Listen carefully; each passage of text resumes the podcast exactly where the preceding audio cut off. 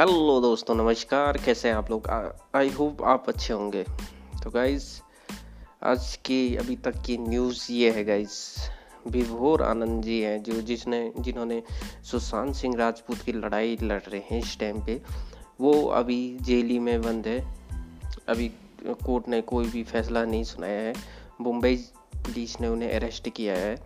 और दूसरी बात, दूसरी न्यूज़ ये है हमारी आज की बिहार चुनाव में अभी तक लगता है मुझे बीजेपी और आरजेडी इस टाइम पे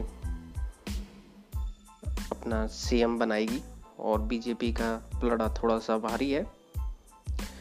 और और रिपब्लिक भारत की बात करें गाइज़ तो रिपब्लिक भारत इस टाइम पे अभी भी सच की लड़ाई में अभी भी फाइट कर रहा है मुंबई पुलिस से। अभी तक कोई भी फैसला नहीं आया है।